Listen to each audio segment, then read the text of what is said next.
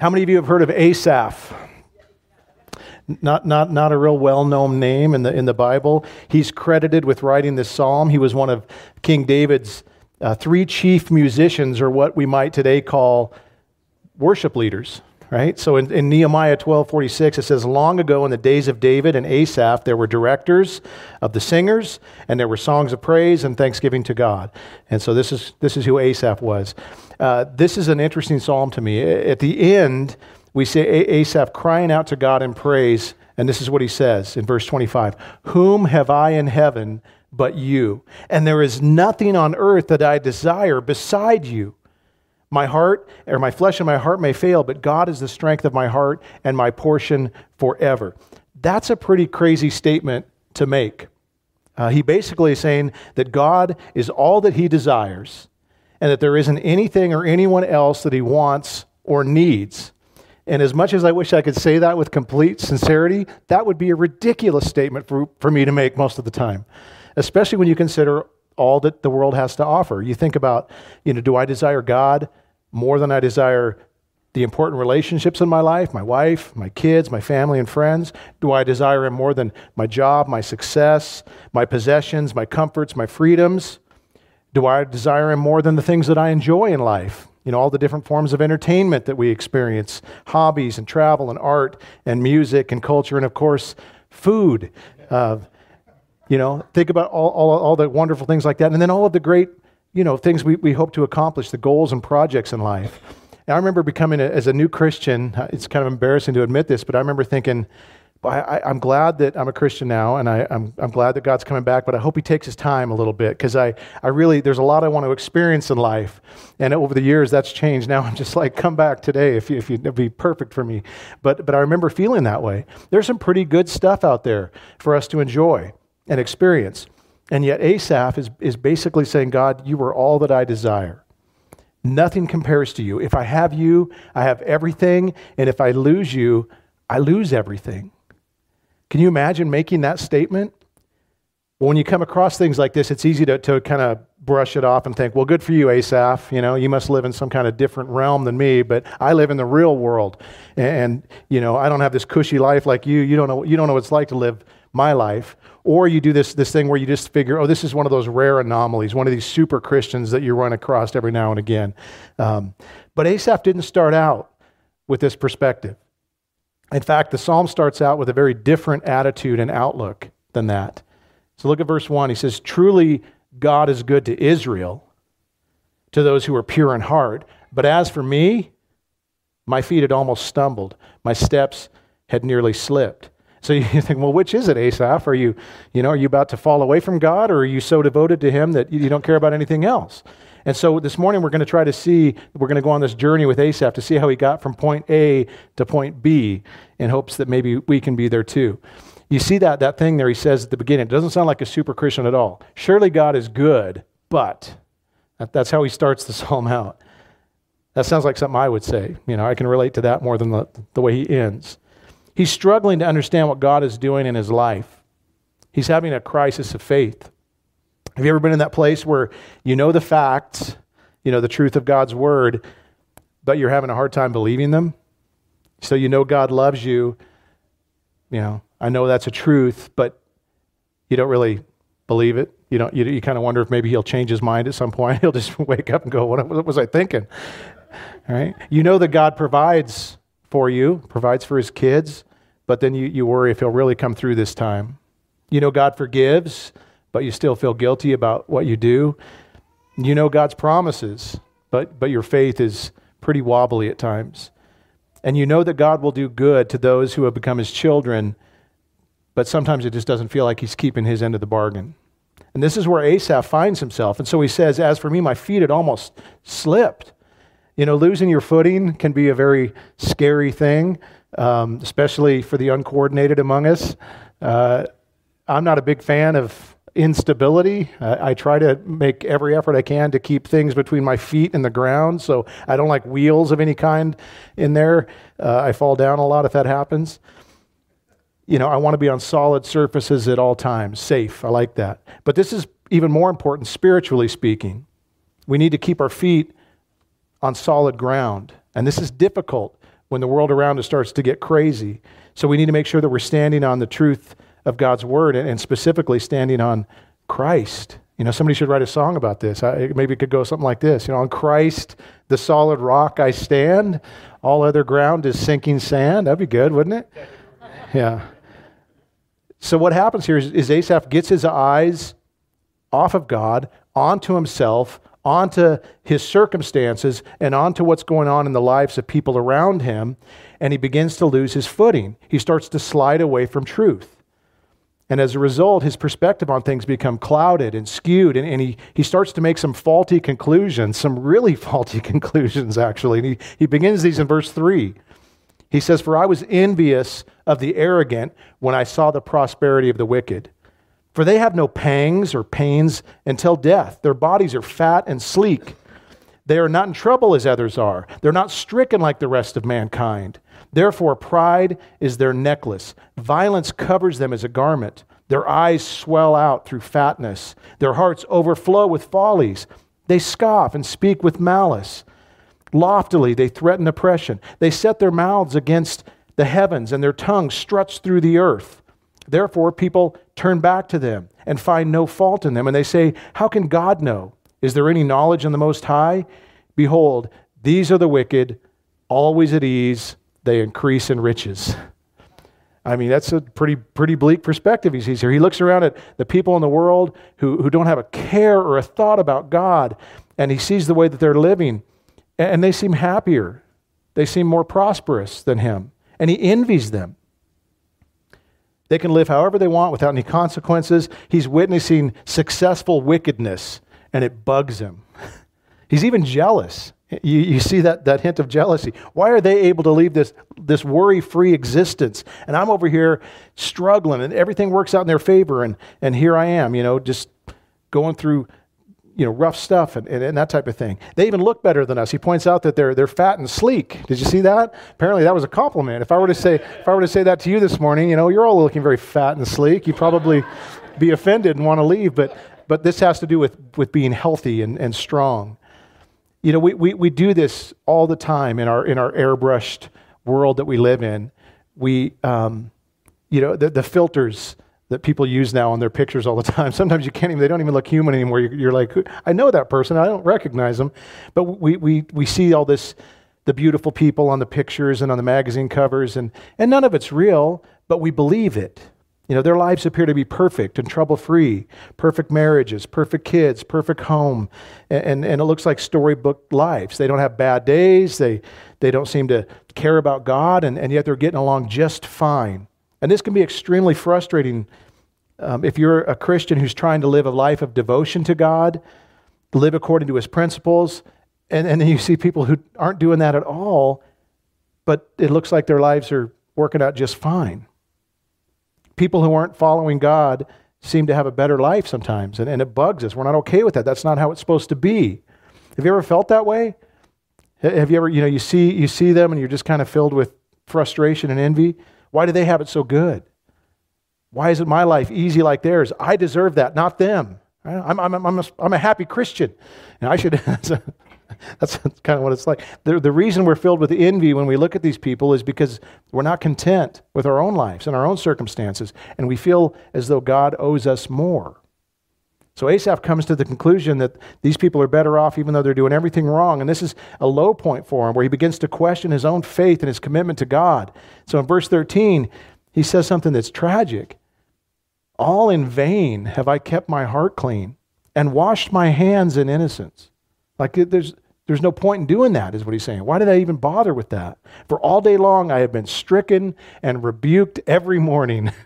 he, he's having one of these, throwing himself one of those pity parties we like to throw ourselves every once in a while, where he just frustrated. What's the point of living righteously? What do I gain? These people hate God and do whatever they want, and, they, and they're better off than me.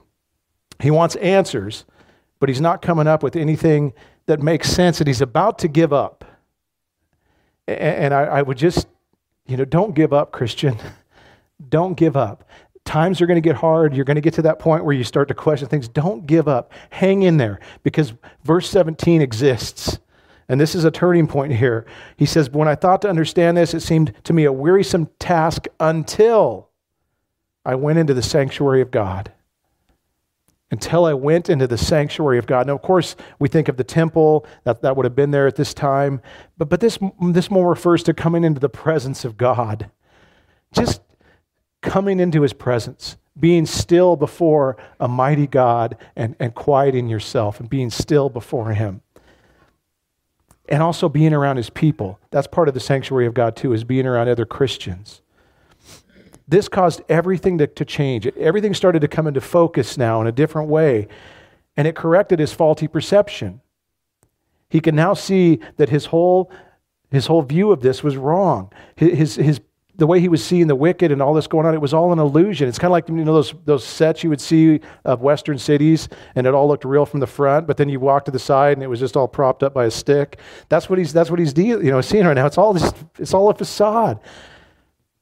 And I look at how now he describes these same people he was just jealous of in verse 17. When I went into the sanctuary of God, then I discerned their end. Truly, you set them in slippery places. They're the ones that aren't on firm ground. They're, they're the ones who are sliding. You make them fall into ruin. How they are destroyed in a moment, swept away by utter terrors, like a dream when one awakes, O Lord. When you rouse yourself, you despise them as fantasies. See, the reality of what he was taking place was much different than what he was choosing to believe. You don't want to trade places with them. You don't want their lives. They're, they're the ones that are on faulty, shaky ground. They're not people to be envied. They're people to be pitied and, and people to be grieved over and to pray for and to, you know, to, to hopefully see meet the Lord. Because one day they will wake up to an eternity, or a reality without God, and they will be consumed with terror. That's what awaits them. It's sobering stuff to think about this. Every person who does not enter into a personal relationship with Jesus, this lifetime is as good as it gets. The moment this life ends, the reality of their choice to, to ignore or reject Jesus is going to come crashing down on them, and it will last for eternity. For those of us who do enter, though, into a personal relationship with Jesus, this life is not as good as it gets. It gets so much better. Christ's heavenly kingdom will only and always be incredible forever. It won't grow old. We'll never be bored there. I think we think that sometimes. I remember my kids, you know, when they were home too long and they started, oh, ah, I'm bored. We won't say that in heaven. It won't be that way. You know, get that idea of a cloud and a harp out of your mind. It's not, it's going to be so much better than everything we have here. Take all the best things we have, multiply it by, you know, a thousand, and, and it's going to be even better. We won't experience any of the things that Asaph was frustrated by we will be fat and sleek for eternity. I don't know. Asaph now regrets his thinking and he repents before God for his, his wrong and bitter attitude. In verse 21, he says, When my soul was embittered, when I was pricked in heart, I was brutish and ignorant. I was like a beast toward you. Yeah, I, I so appreciate men like Asaph and like King David. Um, they were leaders in the church and they were open about what they were doing and what they were struggling with. Do you realize these are songs that, that the church would sing? Asaph wrote down this struggle he was having for the church to, to learn by. King David, at his greatest moral failing point ever in Psalm 51, wrote about it in a song so that we could sing it. You know, we don't do this enough. We don't, we're not honest with ourselves, uh, with other people, with other Christians enough. It's okay for us to admit our far, faults. Wow. Oof. Strike that from the record. That was bad. It's okay to admit when we're wrong.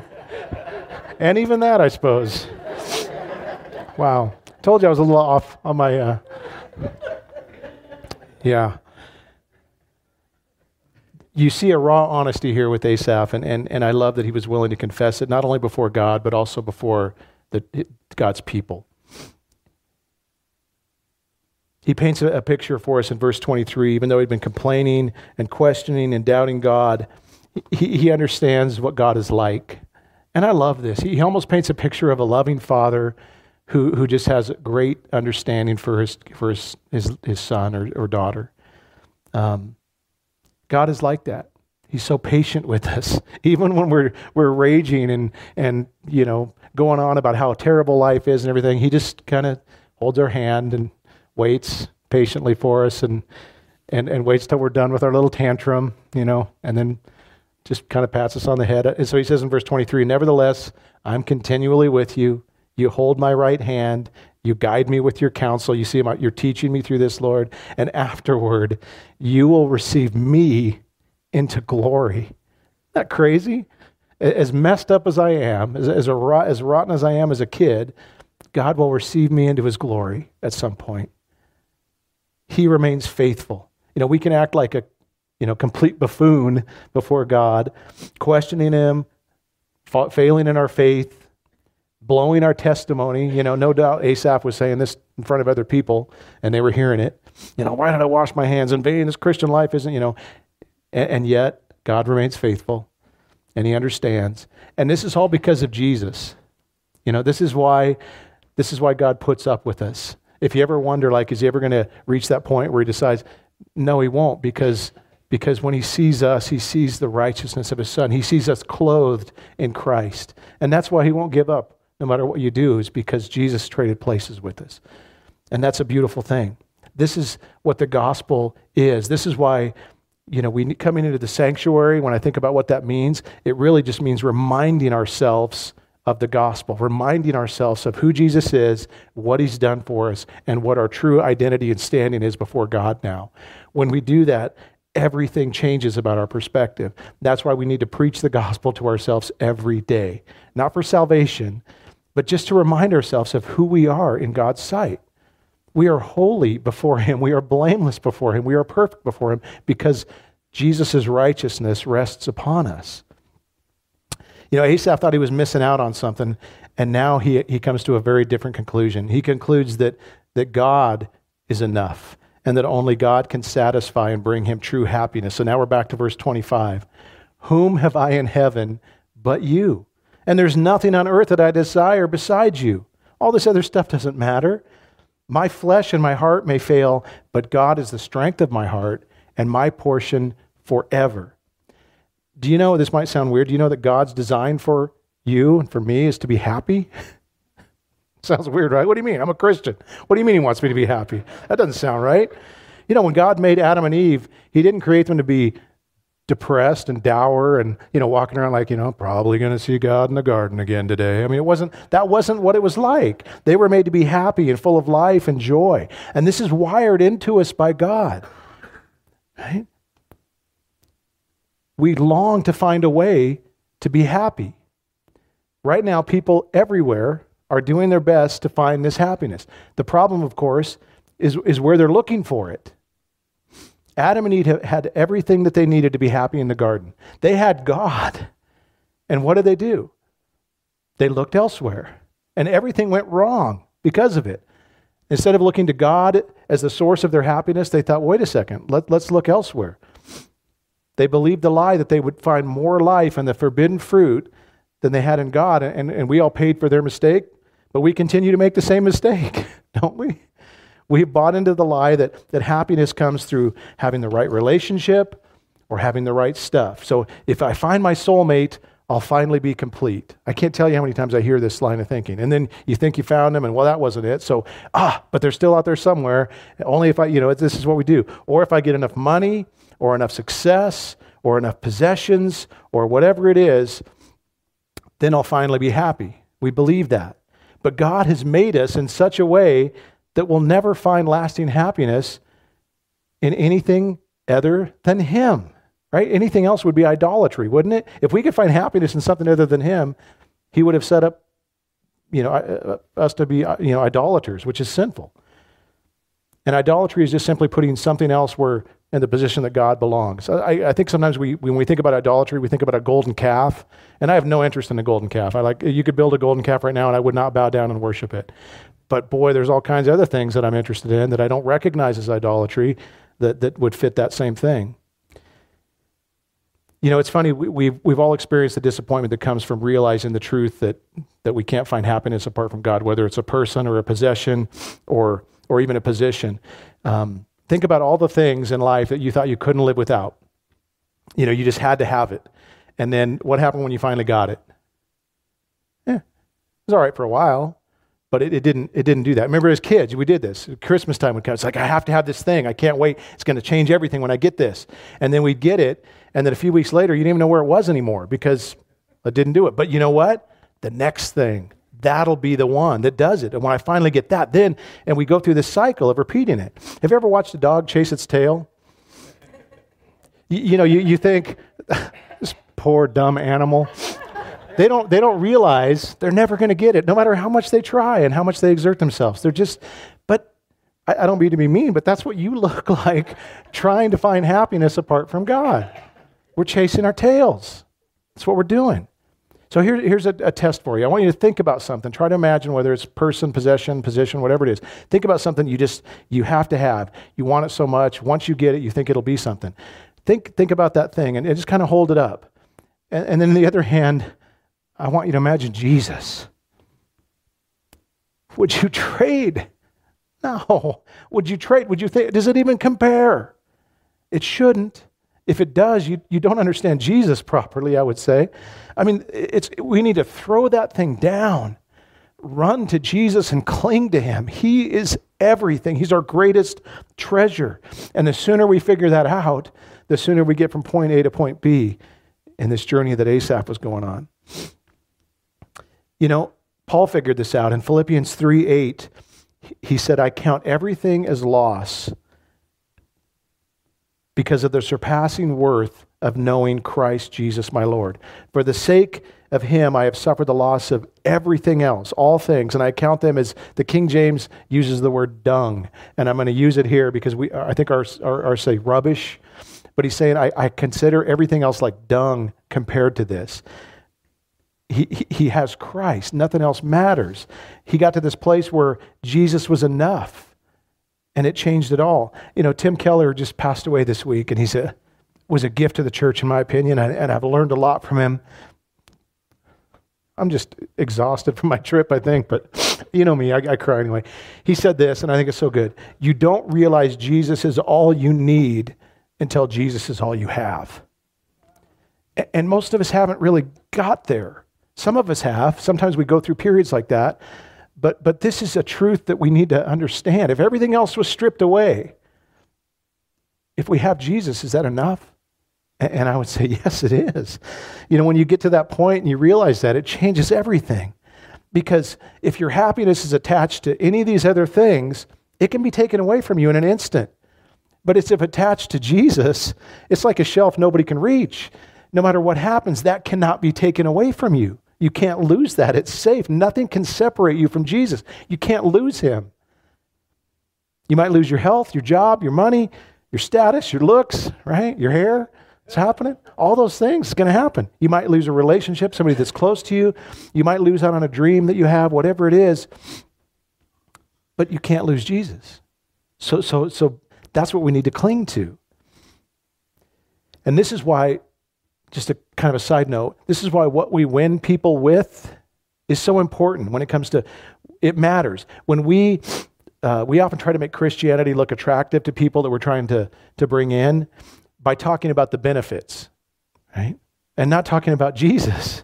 Jesus is the prize, He's the main event. But we talk about the benefits. And this is where the prosperity gospel comes in and, and angers me so much because they, they start to say, well, you know what? If you, if you become a Christian, you'll have good health and you'll have money and you won't have any problems in your life. And we're setting people up for disillusionment when we do that. And it's tragic. You know, some of you here today have gone through Uh, very difficult things, stuff I can't even imagine. You, you've had losses, you've had health problems, you've, you've had financial difficulties and, and things that I can't imagine. And you've gotten through them. But, it, but if, you were, if you were to believe the prosperity gospel, you should never have to go through any of those things if you bought into the lie that the life of a Christian is this kind of zippity doo dah, you know, whatever existence that's free from difficulties, you're probably wondering what in the world is going on. You're probably going through what Asaph went through. Why is all this happening? It doesn't make sense. I thought I was supposed to be enjoying my best life now. The prosperity gospel is a lie. It's not taught in the Bible. It's all about man's glory, not about God's glory.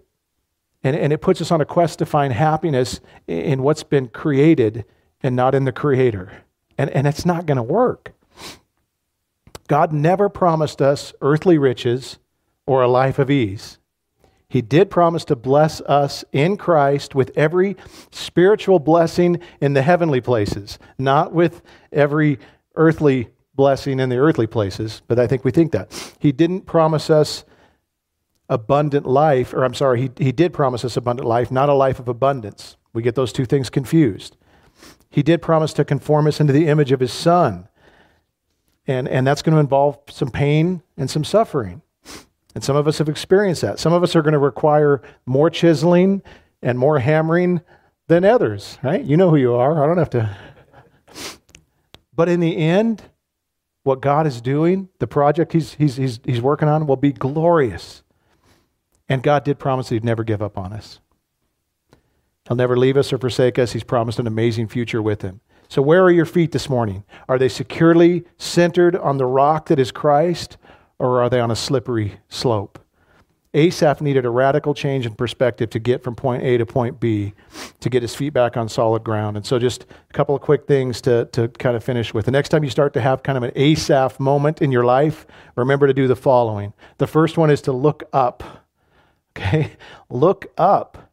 Spend less time looking this way and more time looking this way. Because we're really good at looking at, you know, the, the horizontal. Don't be like Peter walking on the water, right? We start to look at the wind and the waves, and, and you know, you're going down if you do that. But if you fix your gaze on Jesus, th- that's, that's where we need to look. So there, th- another good song could come out of this. Uh, turn your eyes, sorry, turn your eyes upon Jesus. Look full in his wonderful face, and the things of earth will grow strangely dim in the light of his glory and grace. It's beautiful. Number two, have an eternal perspective. You know, we're living in a fallen and sinful world that we're just passing through on our way to our eternal dwelling place. So don't make yourself at home here. That's a mistake that I see too many Christians making. They're putting roots down here. And again, you're setting yourself up for disappointment. When Jesus left here, he said he was going to prepare a place for us that where he is, we may be also. And that's what we're looking forward to. So when you start to get overwhelmed with your present circumstances, think about what you would tell, you know, I think about what you tell like a high school student sometimes. It's like, you know what? It's going to get better. Hang in there. It's going to get better. And it does. We need to hear the same thing. I can't tell you how many times I've had something happen in my life to where I thought, I'm never getting over this. This is, this is devastating. I don't know how I'm going to get through this. And a week or two weeks later, it's solved. It's sorted, as they say in the UK. We heard that a lot. Sorted. Paul said it this way in Romans 8 18. I consider the sufferings of this present time are not worth comparing with the glory that is to be revealed to us. So there's hope that lies ahead. Have an eternal perspective. perspective. Try to look over the top of this stuff when, when we get overwhelmed to what's coming, right? Keep your eyes on the prize, so to speak. Number three is don't get caught up in what you think you deserve or what is fair. This is so hard for us for some reason, but the idea that I deserve better or that's not fair is very dangerous for a Christian. Do you think any of us will utter those kinds of phrases when we stand in the throne room of God? No. Then why do we do it now? Right? In one sense, it's true. If you're a Christian, you have not gotten what's fair. You have not gotten what you deserve. God hasn't treated you fairly at all. Right? He loves you even though he has every reason not to. He pursued a relationship with you when you were running in the opposite direction. He sent his son to suffer and die on your behalf. That's not fair, right? He cleansed you, he forgave you, he gave you a new heart, he gave you a spirit, he blesses you, he protects you, he provides for you, and we could go on and on and on. God took what you deserved and put it on his son, which is the greatest injustice that will ever occur. That's not fair, and we're the recipients of that. Praise God. So if you get to a place where you begin to feel sorry for self and think about, you know, things that aren't fair, start to consider what God has done for you and where you would be if he hadn't. Yeah. The fourth one is this: just get into the sanctuary. Uh, you know those old stories where you were you were running away from somebody that was chasing you, and the, and the only hope you could do is to you know you could you could find sanctuary by running into a church. That hasn't changed. you know, just get into the sanctuary, run into God's presence. Proverbs 18:10 says the name of the Lord is a strong tower. The righteous run to it and are safe. So make the Lord your refuge. And, we do that by keeping our life centered in Him, in His Word, in prayer, in fellowship with other believers. I can't tell you how important this is. When we start to look at the stuff going on in the world, and, and that's what we're tuning into, it gets bleak fast. When you get around truth tellers, other people who believe the promises of God, it changes everything. I love that about the, the relationship I have with the other pastors. They do this for me probably more often than I do it for them, but they remind me of truth when I need to hear it. I start to spin out of control and get, you know, get into Brent mode is probably what they call it behind my back.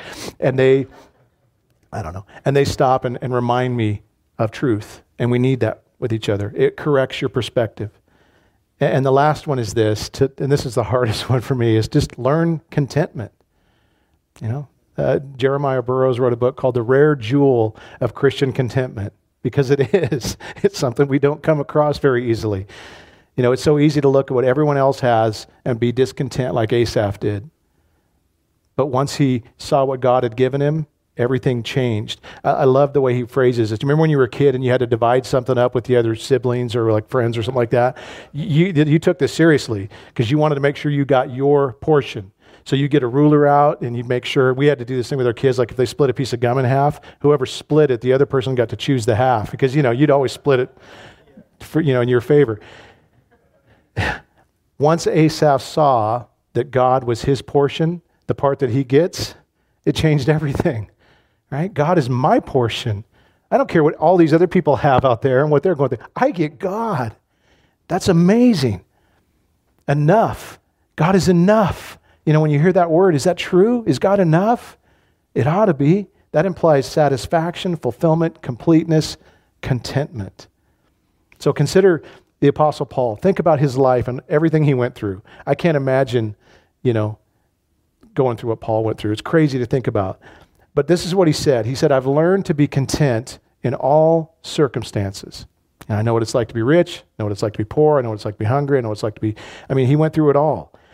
And this is when he said, I can do all things through Christ who strengthens me. We tend to take that out of context and use it to, when, you know, to, to bungee jump or something like that. No, he's saying, I know how to lay on a jail cell floor in the cold and wet. If I have Christ, I can do that. I can go through anything as long as I have Christ. Take Christ away, I can't do I can't go through any of this. With Christ, I can do anything. That's the point. Doesn't that sound like an amazing way to exist? If you're a Christian, you have Christ. God is your portion. And that should change everything. I love how Asaph sums up his journey in verses 27 and 28. He says, For behold, those who are far from you will perish. You put an end to everyone who is unfaithful to you. But for me, it is good to be near God. I have made the Lord God my refuge, that I may tell of your works. And this is what he's doing in this psalm. He's, he's taking us on this journey so that he can tell people about God's works and remind them of his faithfulness. And this is what we get to do as well. So if you've been recipients of grace and you understand what it's like to have God as your portion, now we get to go take that out to the people that don't understand that yet and let them know there is hope. There's a God who loves them and who has done everything necessary to have a relationship with him through his son. What a privilege we have to be able to do that. Amen. All right, Father, thank you so much for this day. Thank you for providing all that we need um, through your Son. Lord, it, it's amazing to think about uh, the fact that we get you. Uh, it just should blow our minds every day. That should never get old. You have, you have made a way for us to be adopted into your family as sons and daughters, to be seated at your table for eternity. Thank you, Lord. Thank you so much. In Jesus' name, amen.